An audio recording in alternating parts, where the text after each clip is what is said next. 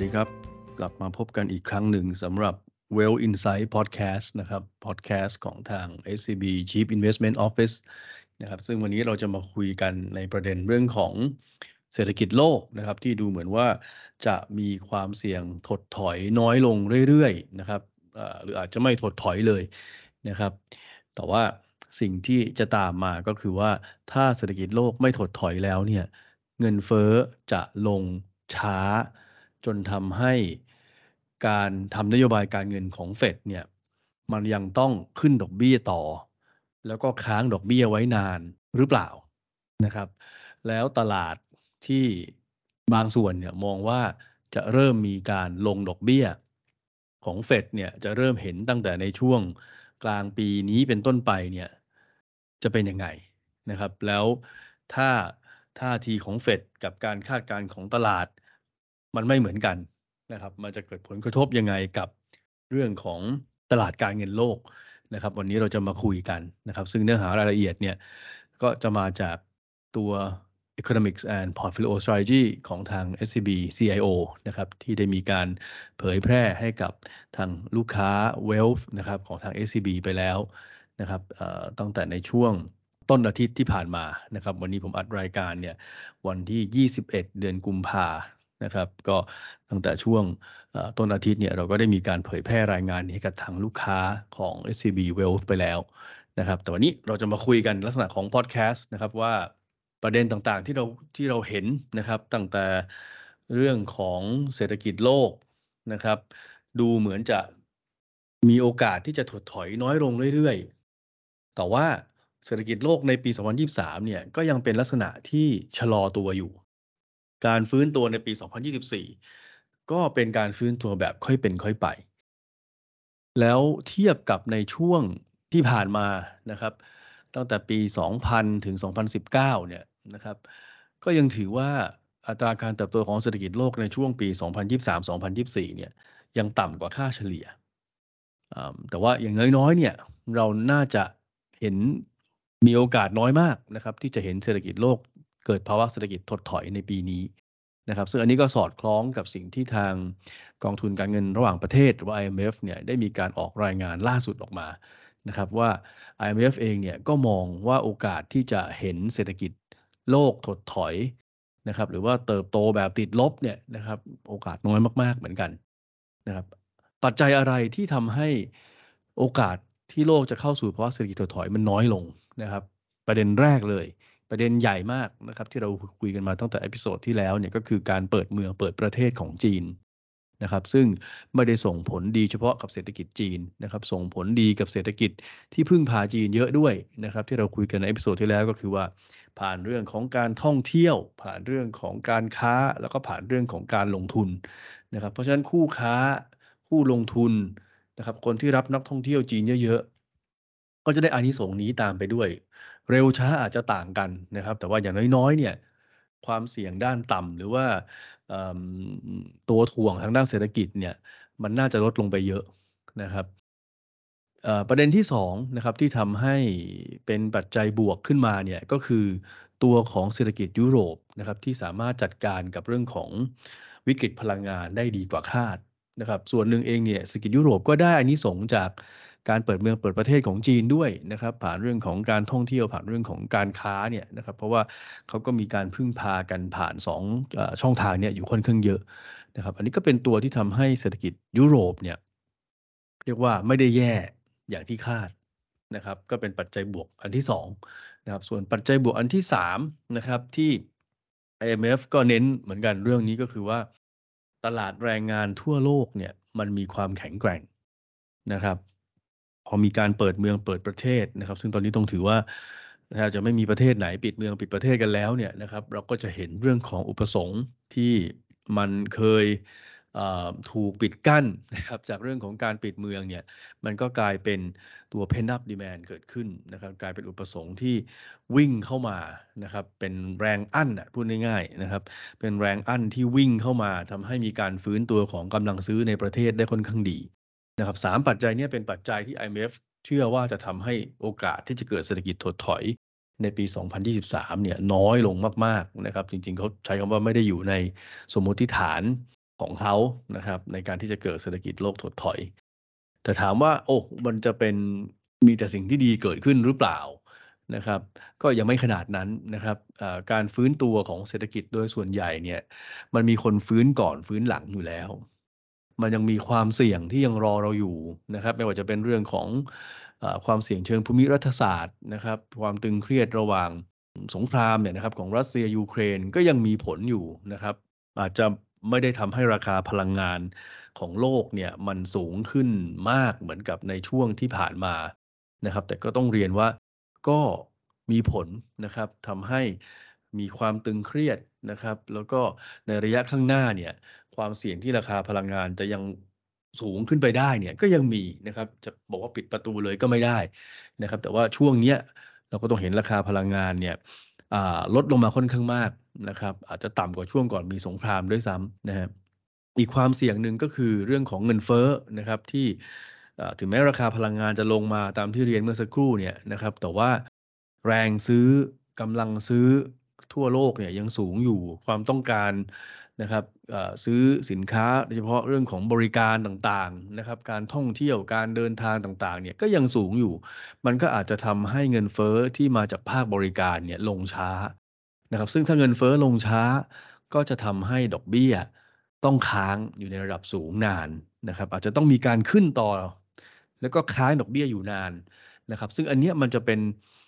ปัจจัยที่อาจจะทำให้เกิดความผันผวนค่อนข้างมากในตลาดการเงินโลกได้ ถ้าตลาดยังไม่ยอมปรับการคาดการณ์ว่าเฮ้ยถ้าตลาดยังมองว่าเฟดเดี๋ยวก็ต้องเดี๋ยวก็ลงดอกเบี้ยเดี๋ยวก็ลงดอกเบี้ยนะครับแต่ว่าถ้าเฟดออกมายืนยันว่าฉันไม่ลง ฉันลงไม่ได้เพราะเงินเฟ้อมันไม่ยอมลง หรือมันลงแต่มันลงช้ามากนะครับอันนี้ก็เป็นตัวที่จะทำให้เกิดความผันผวนได้ในตลาดการเงินโลก อีกความเสี่ยงหนึ่งที่จริง ๆ เราก็เห็นกันตั้งแต่ปีที่แล้วนะครับ แล้วก็ยังมีประเด็นอยู่ก็คือว่า ในภาวะที่ดอกเบี้ยสูงเนี่ยคนที่มีหนี้ไม่ว่าจะเป็นภาครัฐ ภาคธุรกิจ ภาคครัวเรือนเนี่ยกลุ่มนี้คือกลุ่มเสี่ยงนะครับอาจจะมีการฟื้นตัวจากเศรษฐกิจโลก อาจจะมีการฟื้นตัวจากเศรษฐกิจในประเทศต่างๆและหลายประเทศ แต่การฟื้นตัวเนี่ยมันจะเป็นอานิสงส์ดีกับคนที่มีหนี้น้อยก่อนถูกไหมครับคนที่มีหนี้เยอะเนี่ยฟื้นยังไงเราก็ต้องเอาเงินไปใช้หนี้ก่อน แล้วต้นทุน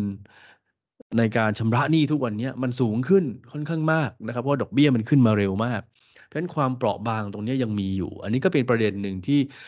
เราคงยังต้องติดตามนะครับ ซึ่งมันจะมีนัยยะในการลงทุนนะครับเดี๋ยวเราคุยกันต่อในในประเด็นถัดๆไปนะครับ มาประเด็นใหญ่นะครับที่ผมคิดว่านักลงทุนส่วนใหญ่จะให้ความสำคัญค่อนข้างมากก็คือว่าอย่างที่เรียนตั้งแต่ตอนต้นนะครับ ว่าเอ้ยถ้าโลกมันไม่ถดถอยแล้วเนี่ยนะครับ เรื่องของ เงินเฟอ้อกับดอกเบี้ยมันจะเป็นยังไงนะครับคำว่าเศรษฐกิจไม่ถดถอยเนี่ยมันหมายถึงเศรษฐกิจมันโตนะครับ แต่ว่ามันโตแบบชะลอนะฮะแต่ทีนี้ถ้ามันไม่ถดถอย มันก็อาจจะเป็นตัวที่ทำให้เงินเฟอ้อเนี่ยมันลงช้านะครับพอเงินเฟอ้อลงช้าการทำนโยบายดอกเบี้ยของธนาคารกลาง ก็ยังต้องทำแบบตึงตัวก็คือขึ้นดอกเบี้ยต่อค้างดอกเบี้ยสูงเอาไว้ก่อนนะครับ ประเด็นนี้เนี่ยถ้าเราดูธนาคารกลางหลักๆเนี่ยนะครับถ้าเป็นเฟดเนี่ย เราก็ยังเชื่อว่าเฟดจะขึ้นดอกเบี้ยต่ออีก 2 ครั้งในปีนี้นะครับครั้งละ 25 สตางค์นะครับ 25 basis point เนี่ยการประชุมครั้งถัดไปของเฟดก็คือเดือนมีนาคม 21 22นะแล้วก็พฤษภาคมวันที่ 2 ที่ 3 2 การประชุมถัดไปเนี่ยเราเชื่อว่าขึ้นดอกเบี้ยต่อครั้งละ 25 basis point นะครับแล้วก็ค้างดอกเบี้ยไว้ที่ 5.25 ยาวไปจนถึงปลายปี มุมมองนี้ทาง SCB CEO เรายังยืนเหมือนเดิมนะครับตั้งแต่ช่วงปลายปีที่แล้วว่า เราไม่คิดว่าจะมีการลงดอกเบี้ยในปีนี้นะครับเพราะเราเชื่อว่าในอเมริกาเองเนี่ยเศรษฐกิจเขาเนี่ยไม่ได้อ่อนแอจนกระกระทั่งทำให้เฟดต้องลงดอกเบี้ยนะฮะถึงแม้จะเกิด recession นะครับเราก็บอกว่าจะเป็น mild recession แล้วยิ่งตอนนี้เนี่ยถ้าโลกมันไม่ได้ถดถอยเนี่ยอเมริกามันก็ มีความเสี่ยงที่จะถดถอยน้อยลงไปอีกนะครับ เพราะฉะนั้นเรื่องของดอกเบี้ยในสหรัฐเนี่ยเรายังเชื่อว่าโอกาสที่จะมีการลงดอกเบี้ยเนี่ยน้อยมากๆนะครับ ปีนี้น่าจะเป็นการคงดอกเบี้ยยาวทั้งปี ในยุโรปนะครับก็น่าจะเริ่มเห็นการขึ้นดอกเบี้ยต่อนะฮะเพียงแต่ว่าหลังจากนี้เนี่ยสปีดในการขึ้นดอกเบี้ยก็จะช้าลง ก็จะคล้ายๆกับเฟดที่จะทำ จริงเฟดต้องบอกว่าเฟดขึ้นดอกเบี้ยช้าลงเนี่ยทำไปแล้วด้วยนะครับทำให้แต่ปีที่แล้ว เพราะว่าเฟดเนี่ยเคยขึ้นดอกเบี้ย 75 basis point นะครับแล้วก็มาขึ้น 50 นะครับ แล้วก็มีการขึ้น 25เพราะฉะนั้น ECB ก็จะคล้ายๆ กับเฟดในช่วงหนึ่งถึงสองไตรมาสที่แล้วก็คือว่าจะเริ่มเห็นการขึ้นดอกเบี้ยที่ช้าลง แต่ยังขึ้นต่อนะฮะแต่ถ้าถ้าเป็นฝั่งของธนาคารกลางอังกฤษนะครับ Bank of England เนี่ยก็จะ เริ่มเห็นสัญญาณการหยุดขึ้นดอกเบี้ยใกล้ ๆ นี้แล้วนะฮะหลักๆ ก็เป็นเพราะว่าเศรษฐกิจอังกฤษเองเนี่ยก็ต้องเรียนว่าเริ่มมีสัญญาณที่จะหดตัวแล้วนะครับต้อบอกหดตัวหละคิดไตรมาสสี่ออกมาเนี่ยหดตัวแล้วนะครับ เพราะฉะนั้นเขาเริ่มที่จะมีสัญญาณการหยุดขึ้นดอกเบี้ย ในธนาคารกลางอังกฤษได้ ซึ่งน่าจะเป็นธนาคารกลางหลักแห่งแรกนะครับ ที่มีสัญญาณนี้ออกมานะฮะ อะทีนี้ถ้าเราเห็นภาพแบบนี้ว่าโอเค โลกมันไม่ได้ชะลอนะไอ้โทษทีโลกมันไม่ได้มีเศรษฐกิจถดถอยนะ เป็นแค่ชะลอนะฮะแล้วอดอกเบี้ยเนี่ย มันยังสูงอยู่นะครับ ในแง่การลงทุนจะทำยังไงนะครับ การลงทุนเนี่ยเราจะเห็นว่าช่วงนี้พอมีการออกตัวเลขที่เกี่ยวข้องกับเรื่องของเศรษฐกิจออกมาว่า เอ้ย ภาพเศรษฐกิจจริง ๆ มันไม่ได้แย่อย่างที่คาด นะครับ ตัวเลขในสหรัฐเนี่ยเรายังเห็นตลาดแรงงานที่เติบโตได้ดีอยู่เลยเนี่ยนะครับบวกกับการเปิดเมืองเนี่ยคนก็เริ่มมองว่าเงินเฟ้อมันอาจจะเริ่มลงช้านะนะครับเพราะฉะนั้นตลาดพันธบัตรเนี่ยเขาเริ่มมีมีมีการตอบสนองกับประเด็นนี้ก็คือว่าอัตราผลตอบแทนพันธบัตรหรือว่าบอลยิวเนี่ยนะครับ ที่มันเคยลงมานะฮะที่มันเคยลงมาช่วงก่อนหน้านี้มันเริ่มหยุดลงนะครับ แล้วก็มีการขยับขึ้นด้วย อัตราผลตอบแทนพันธบัตรที่ขยับขึ้น หมายถึงราคาพันธบัตรที่ถูกลงนะฮะอัตราผลตอบแทนพันธบัตรนะครับ มันจะผกผันกับราคานะครับ ถ้าอัตราผลตอบแทนพันธบัตรขยับขึ้น หมายถึงราคาลง ซึ่งตอนเนี้ยเราเริ่มเห็นปรากฏการณ์นี้ เราก็เลยยังเชื่อว่าจังหวะแบบนี้เนี่ย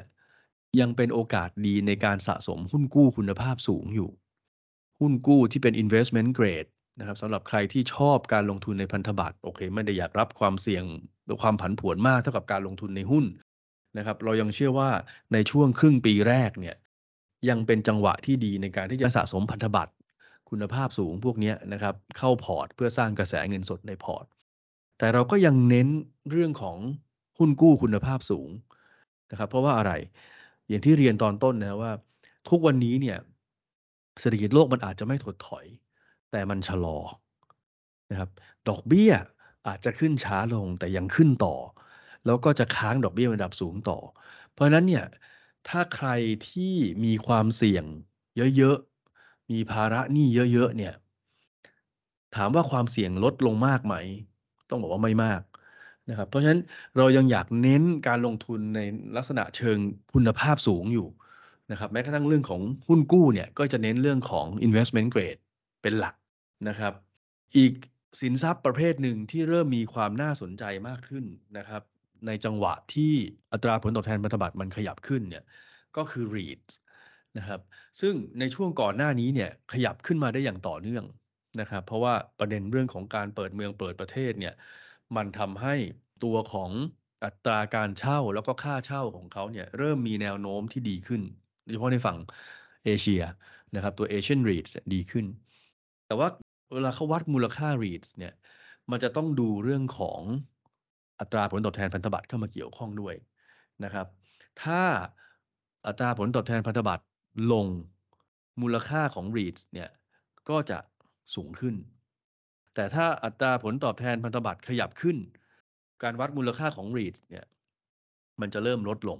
นะครับ เพราะฉะนั้นมันมีการเปลี่ยนแปลงของอัตราผลตอบแทนพันธบัตรเข้ามาเกี่ยวข้องด้วยกับการ วัดมูลค่าของ REIT นะครับ แล้วราคาของ REIT ก็ก็ตอบสนองตามนั้นด้วยนะครับ เพราะฉะนั้นตอนนี้เนี่ยเราจะเห็นว่าพออัตราผลตอบแทนพันธบัตรหรือว่าบอลยูสมันขยับขึ้นเนี่ยราคา REIT ที่เราอยากลงทุนกันเนี่ย ตอนนี้มันเริ่มขยับลง เริ่มถูกลงนะครับทั้งทั้งที่เรื่องของการเปิดเมืองเปิดประเทศเรื่องของการที่จะเห็นการฟื้นตัวของอัตราการเช่าและค่าเช่าเนี่ยก็ยังดำเนินต่อไปนะครับ แต่ว่าแน่นอนตลาด ตอบสนองกับสิ่งที่เกิดขึ้นในตลาดพันธบัตรมากกว่า พอมันเป็นลักษณะแบบนี้เราก็คิดว่าจังหวะนี้ก็เป็นจังหวะดีที่จะสะสมรีดเข้าพอร์ตนะครับ หลายท่านอาจจะเล็งๆไว้เมื่อช่วงต้นปีแล้วบอกว่า เอ้ยเข้าไม่ทันมันขึ้นเร็วมาก ตอนนี้เขาเริ่มลงมานะครับ ก็เป็นจังหวะที่น่าสนใจนะครับ เพราะเราเชื่อว่าในท้ายที่สุดเนี่ยในช่วงครึ่งปีหลังเนี่ย อัตราผลตอบแทนพันธบัตรน่าจะขยับลงได้ นะครับ เพราะว่าเรื่องของเงินเฟ้อ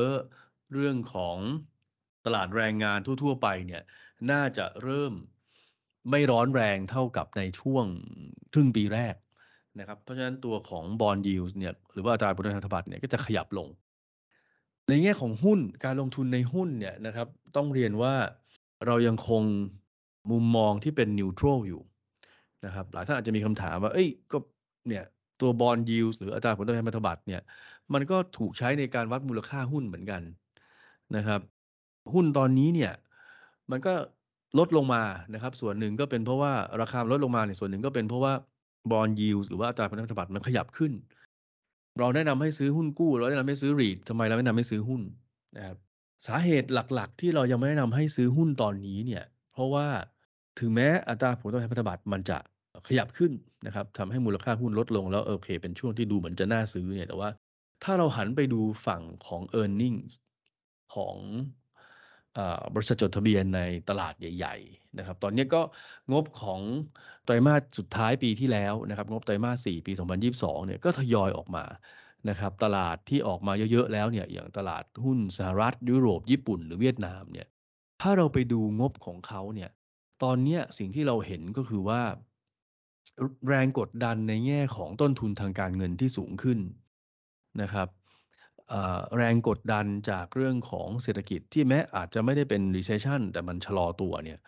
มันเริ่มเห็นสัญญาณอันเนี้ยอยู่ในงบไตรมาสสี่เราเริ่มเห็นการหดตัวของกำไรของบริษัทจดทะเบียน คือยังกำไรอยู่นะ แต่ว่ากำไรน้อยลงเมื่อเทียบกับไตรมาสสี่ปี 2021 นะครับเพราะฉะนั้นเราเห็น e a r n i n g growth เนี่ยติดลบนะครับก็คือกำไรบริษัทจดทะเบียนเนี่ยเริ่มหดตัวลง เมื่อเทียบกับช่วงเดียวกันของปีที่แล้ว อันนี้เป็นสัญญาณที่หนึ่งนะฮะซึ่งถ้า e a r n i n g มันติดลบแบบ year on year นะครับหรือว่าช่วงเดียวกันของปีที่แล้วเนี่ยติดกันสองไตรมาสเนี่ยเขาเรียกว่า e a r n i n g recession ตอนนี้เราเริ่มเห็นสัญญาณแล้วว่า e a r n i n g ในบางประเทศเนี่ยอย่างสหรัฐอย่างยุโรปญี่ปุ่นเวียดนามเนี่ยติดลบไปหนึ่งไตรมาสแล้ว ถ้าไตรมาสหนึ่งมีการติดลบอีกเนี่ยนะครับอันนี้จะเป็น e a r n i n g recession นะซึ่ง earning recession จริงๆเนี่ยเกิดขึ้นบ่อยๆนะครับอาจจะบ่อยกว่า economic recession หรือว่าเศรษฐกิจถดถอยด้วยซ้ำเศรษฐกิจถดถอยเนี่ยถ้า GDP เมื่อเทียบกับไตรมาสที่แล้วเนี่ยติดลบกัน 2 ไตรมาสติดเนี่ยเขาเรียก technical recession นะฮะแต่ earnings เนี่ยเขาเอาตัว year on year ก็คือเอาช่วงเดียวกันของปีนี้กับปีที่แล้วเทียบกัน ถ้าหดตัว 2 ไตรมาสติดเรียกว่า earning recession นะฮะอันเนี้ยยังไม่เกิดนะฮะแต่มีมีเหมือนมีสัญญาณว่าอาจจะเกิดขึ้นนะครับในช่วงจากจากงบปีงบไตรมาส 4 ปี 2022 นะครับอีกสัญญาณหนึ่งที่เราเห็นชัดขึ้นนะครับสัญญาณที่ 2 ก็คือว่าเริ่มมีบริษัทที่มีกำไรดีกว่าคาดเนี่ย ลดลงนะครับ เวลาเราลงทุนในหุ้นเรามองไปข้างหน้าถูกไหมฮะตลาดก็จะมองว่าเฮ้ยข้างหน้าจะเป็นยังไง มีใครที่จะมีเอิน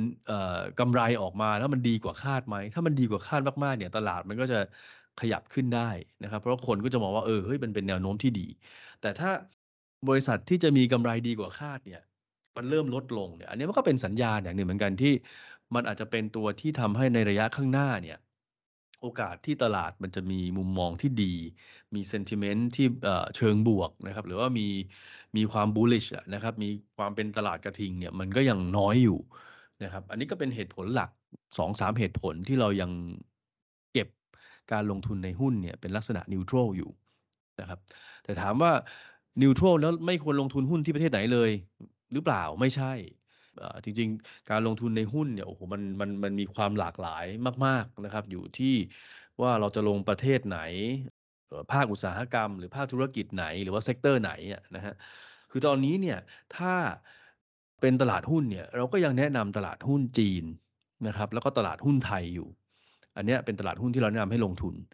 นะครับส่วนตลาดหุ้นอินโดที่เราเคยชอบเนี่ยตอนนี้มันมีการขยับขึ้นมานะครับแล้วก็ทำให้ ตัว valuation ของเขาเนี่ยมันเริ่มตึงตัวในบางกลุ่มแล้ว อย่างพวกกลุ่มธนาคาร ซึ่งเป็นกลุ่มหลักในตลาดหุ้นอินโดเนี่ยนะฮะรวมถึง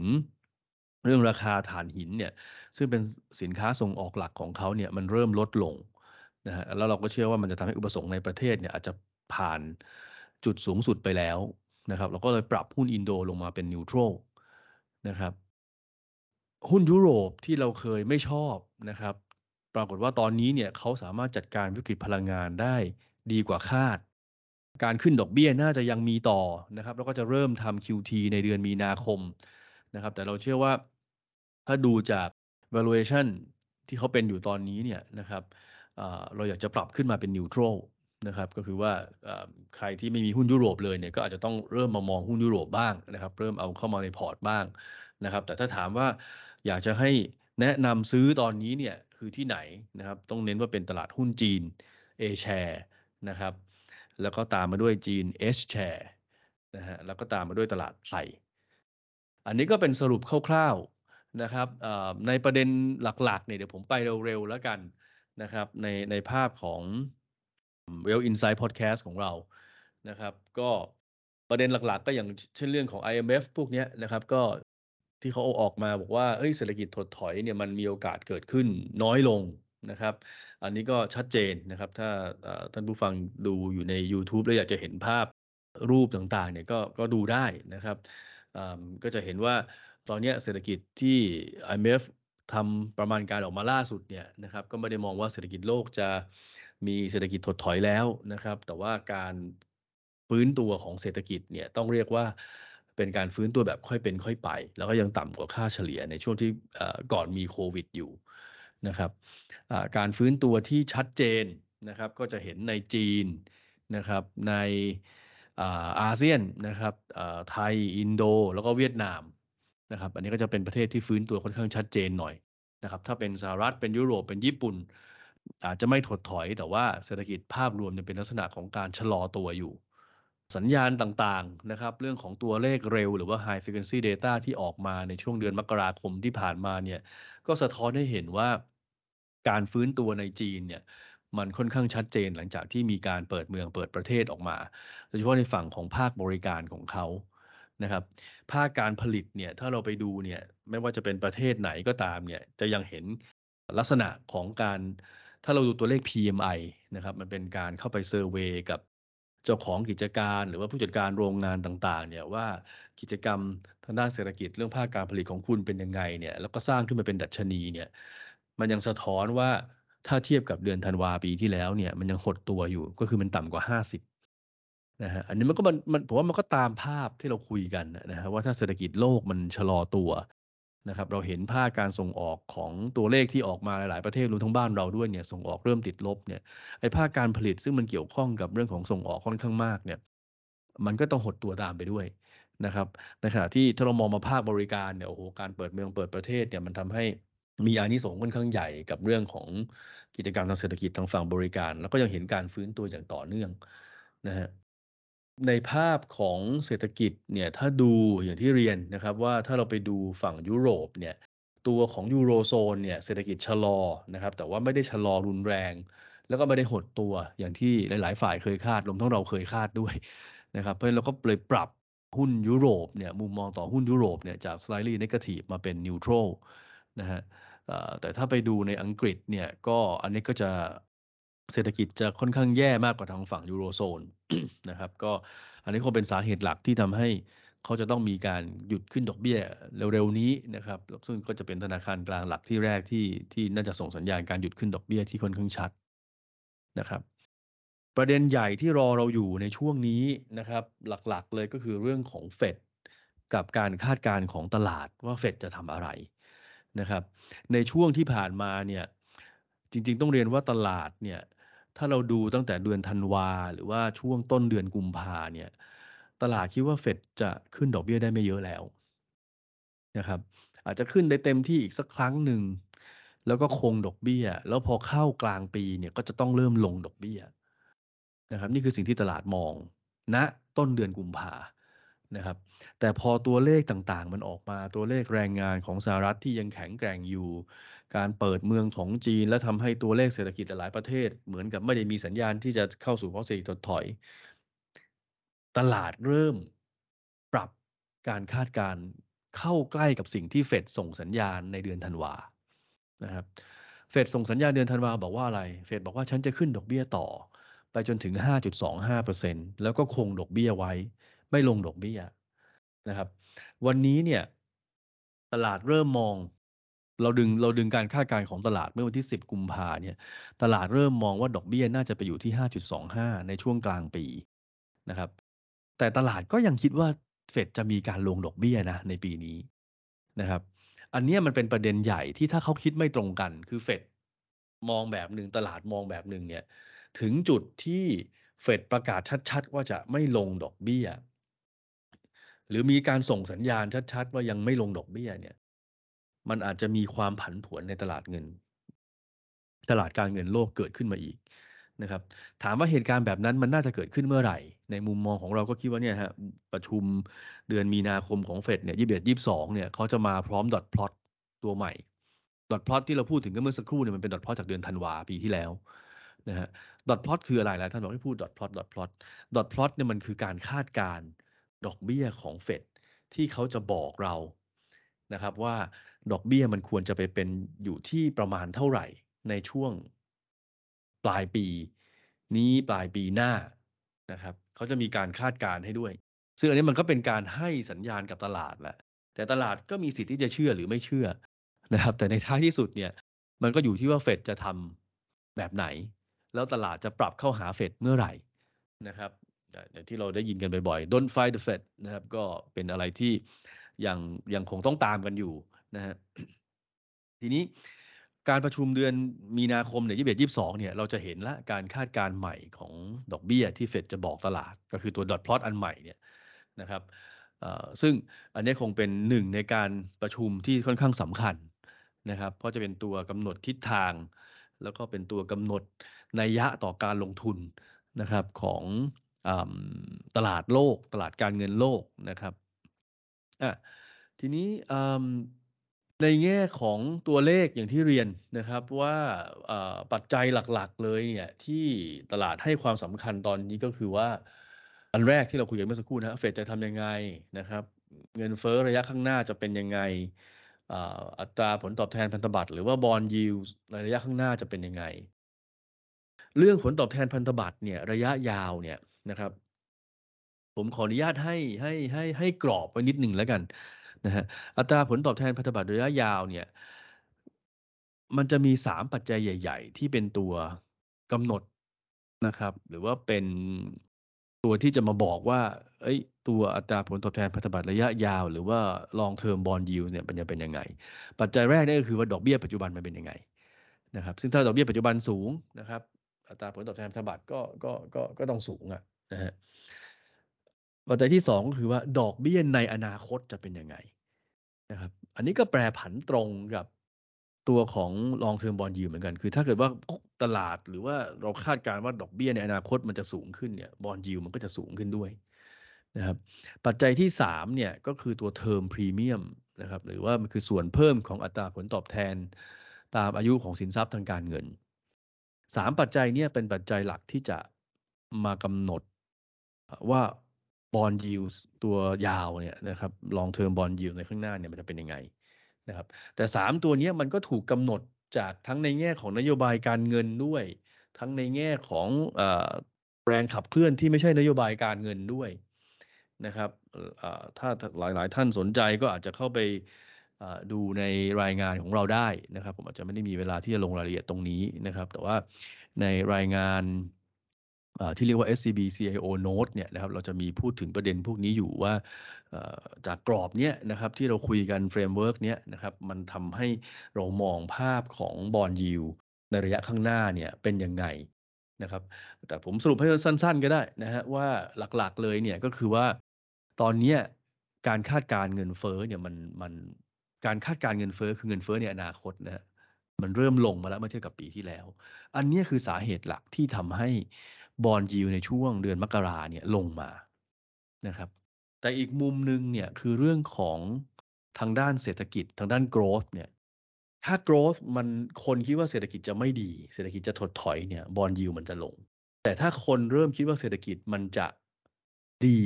หรือมันไม่ได้แย่อย่างที่คาด ที่บอกว่าจะเคยจะถดถอยมันไม่ถดถอยแล้วนี่ อันเนี้ยมันจะเป็นตัวที่ทำให้บอลยิวมันขยับขึ้นนะครับ ซึ่ง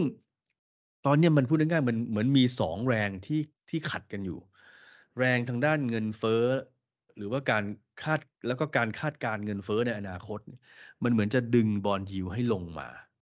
นะครับว่าเออเงินเฟ้อมันน่าจะผ่านจุดสูงสุดแล้วนะมันมันเริ่มชะลอลงแล้วแล้วระยะข้างหน้าก็น่าจะเริ่มลงต่อไปเนี่ยนะครับแต่ในอีกมุมหนึ่งเนี่ยมันมีเรื่องของตลาดแรงงาน มันมีเรื่องของภาพเศรษฐกิจที่ไม่ได้แย่อย่างที่คาด อาจจะดีกว่าคาดด้วย เป็นตัวที่ดันบอลยิวขึ้นไปนะครับ ตอนนี้สองแรงเนี่ยมันกำลังมันกำลังสู้กันอยู่พูดง่ายๆนะครับ มันก็เลยทำให้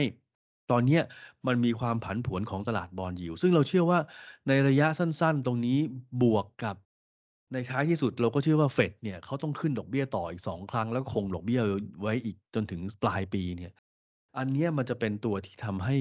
บอลยิวเนี่ย มันอาจจะมีการขยับขึ้นในช่วงนี้อยู่ นะครับ แต่ในท้ายที่สุดเนี่ยครึ่งหลังเนี่ยเราเชื่อว่าทั้งในแง่ของการคาดการเงินเฟ้อ แล้วก็เรื่องของ growth นะครับ เรื่องของอภาพของเศรษฐกิจเนี่ยน่าจะเป็นแรงทำให้บอลยิวขยับลงได้ทั้งคู่นะครับ อันนี้คือสาเหตุหลักๆ เลยที่เรามองว่าจังหวะนี้คือจังหวะที่ใครที่พลาด นะครับ อยากจะซื้อหุ้นกู้เมื่อปลายปีที่แล้ว แล้วซื้อไม่ทันนะครับ อยากจะซื้อรีดเมื่อต้นปีแล้วซื้อไม่ทัน ตอนนี้เป็นโอกาสดีนะครับ ที่จะสะสมหุ้นกู้คุณภาพสูงนะครับ เน้นว่าเป็น investment grade นะฮะส่วน REITs ก็อยากจะเน้นที่ Asian REITs นะครับ เพราะว่าเขาจะเห็นการเปิดเมืองเปิดประเทศได้อนนี้สงจากจีนที่ค่อนข้างชัดนะครับมาประเด็นสุดท้ายนะครับก็คือการลงทุนในหุ้นนะครับ อย่างที่เรียนว่า ความท้าทายหลัก ๆ ตอนนี้ของฝั่งตลาดหุ้นเนี่ยมันคือกำไรที่ออกมาในช่วงไตรมาสสี่เนี่ยนะครับ มันเริ่มมีสัญญาณว่าจะทำให้เกิดกำไรติดลบนะครับ เกิดการหดตัวของอัตราการเติบโตของกำไรเนี่ยนะครับเกิดขึ้นนะครับ แต่ว่าทั้งนี้ทั้งนั้นเนี่ยต้องเรียนว่าตอนนี้ตลาดที่ออกงบมาเกิน 30%ของจำนวนบริษัททั้งหมดเนี่ยมันมีอยู่แค่ 4 ตลาด นะครับที่เรา cover อยู่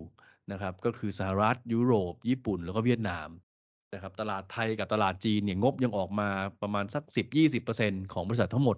นะครับเราก็เลยยังไม่ได้พูดถึงนะฮะเดี๋ยวรอมาคุยกันในในในรอบหน้าดีกว่า เพราะว่างบมันยังออกมาไม่เยอะนะครับแต่ถ้าดูจาก 4 ตลาดเนี้ยนะครับสหรัฐยุโรป ญี่ปุ่น เวียดนามเนี่ยมีสัญญาณว่างบไตรมาสสี่ที่จะออกที่จะออกมาครบทั้งหมดเนี่ยน่าจะออกมาเป็นแบบติดลบ นะครับ อันนี้ก็เป็นตัวกดดันที่ยังทำให้โดยส่วนใหญ่เนี่ยเรายังคงมุมมองนิวทรัลกับการลงทุนในหุ้นนะครับ แต่อย่างที่เรียนไว้ตอนต้นว่าถ้าเป็น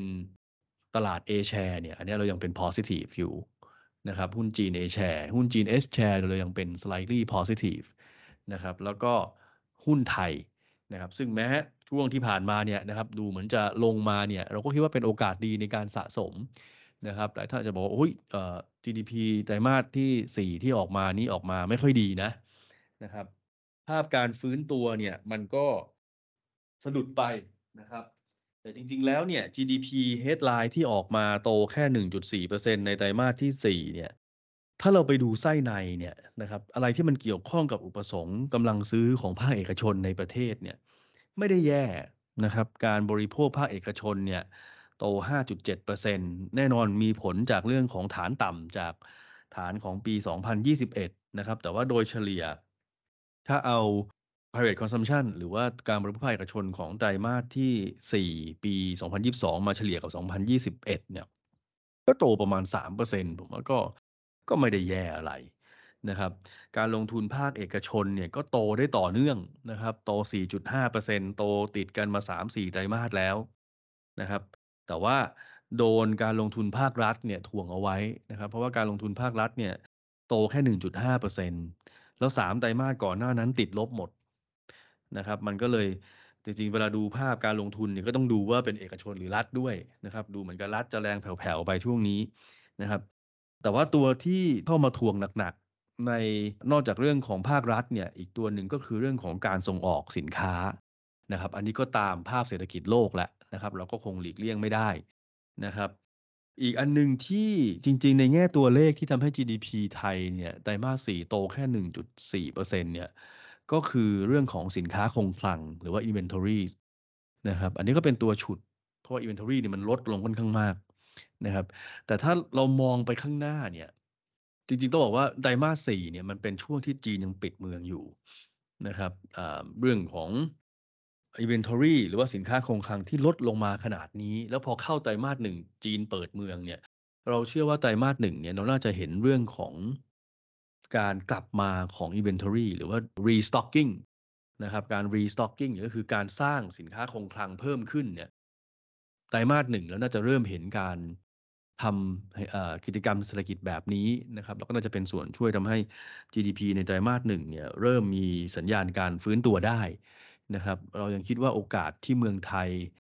จะเป็น technical recession น้อยมากนะครับ คือคือต้องยอมรับว่าไตรมาส4 1.4%เทียบกับไตรมาส4ปีที่แล้ว อันนี้เป็น year on year growth นะครับ ในแง่ของอการเติบโตไตรมาสเทียบกับไตรมาสเนี่ย quarter on quarter เนี่ยเราติดลบนะครับ เราติดลบแต่ถามว่ามันมีโอกาสไหมที่ตัวของ ไตรมาสหนึ่งเนี่ยนะครับจะติดลบตามไปด้วยเนี่ยนะครับเราก็คิดว่าโอกาสไม่น่าจะเยอะนะครับ โอกาสที่เมืองไทยจะเกิด technical recession เราคิดว่ายังน้อยอยู่นะครับ ก็อันนี้ก็เป็นประเด็นหลักๆนะครับที่คุยกันใน episode นี้นะครับ ก็ถ้าท่านผู้ฟังนะครับสนใจในรายละเอียดเนี่ยนะครับ ก็สามารถติดตามในรายงานของเราได้นะครับ ก็จะมีภาพรายละเอียด ลงเจาะลึกรายประเทศให้ดูด้วยนะครับ ว่าเรามองสาเหตุที่เรามีมุมมองต่างๆ กับเรื่องของการลงทุนในสินทรัพย์ แต่ละประเภทเนี่ยมันมีที่มาที่ไปยังไงนะครับ อันนี้ก็สามารถติดตามได้นะครับในรายงานของเรานะครับสำหรับเดือนนี้นะครับ episode นี้ก็น่าจะมีเพียงเท่านี้แล้วกลับมาพบกันใหม่ ขอบคุณมากครับ สวัสดีครับ